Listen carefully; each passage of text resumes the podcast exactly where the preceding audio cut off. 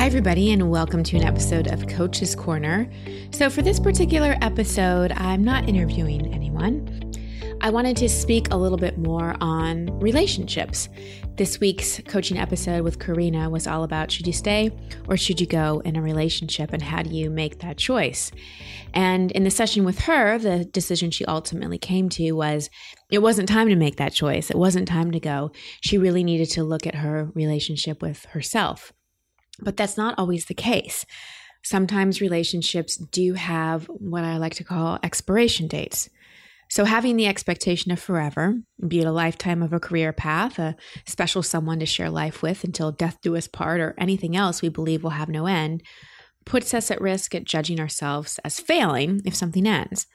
Some relationships, jobs, and situations come with expiration dates. And when we reach them, it's time to move on. This can be particularly challenging if we expected that something was going to last forever or a lot longer than it actually did. So let me paint a picture. Say you bought a carton of yogurt with every intention of eating it. It was a flavor you desired, it satisfied a craving, you scooped out some for breakfast every once in a while, but it reached its expiration date before you finished the entire carton. Now, you could just leave it in your refrigerator. It really wouldn't do any damage, but would you still want to eat it? No. You could move it to a better shelf. You could put it in a prettier container. You could do everything you wanted to try to change it. But the truth is, it went bad. The expiration date had passed. The window of opportunity is over. And it would be time to buy a new yogurt or move on to having oatmeal. The point is, sometimes things just are complete. It doesn't make them bad. It doesn't mean you failed. They just are finished. So let me give you an example. Kirk was a pastor for 15 years and loved serving his congregation. He came to see me when he began to feel tremendous guilt over feeling apathetic regarding what he thought would be his lifelong profession. Despite his consistent prayer and efforts to reignite his enthusiasm, it was just not happening. When I offered Kirk the possibility that his current job might have just reached its expiration date, he reported feeling relieved yet petrified. This was his life plan. How could it be over? At the same time, he could not deny the inner calling to grow in a different way. When he accepted that his current situation had an expiration date, it became clear to Kirk that he no longer wanted to be confined to one community. His call to serve felt more expansive. It was time to leave his comfortable and certain role.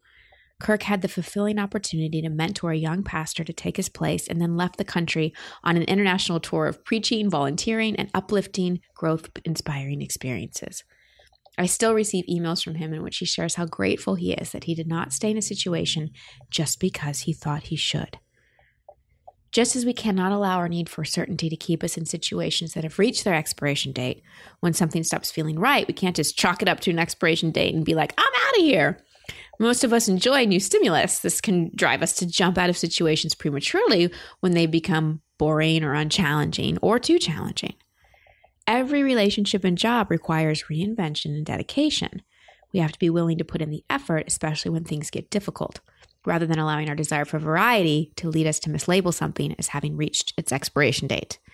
That said, the expectation of forever creates tunnel vision and can be limiting.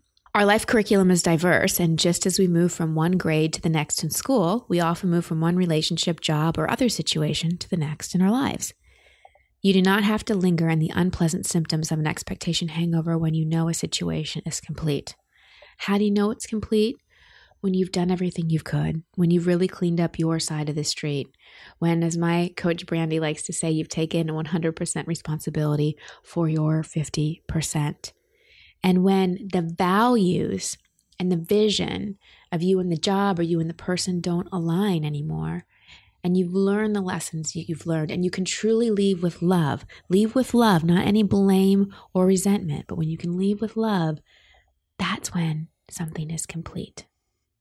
So, think if there's any yogurt in your refrigerator of life that might have reached its expiration date and have the courage, have the courage to know when something's complete and take action accordingly. Much love and many blessings.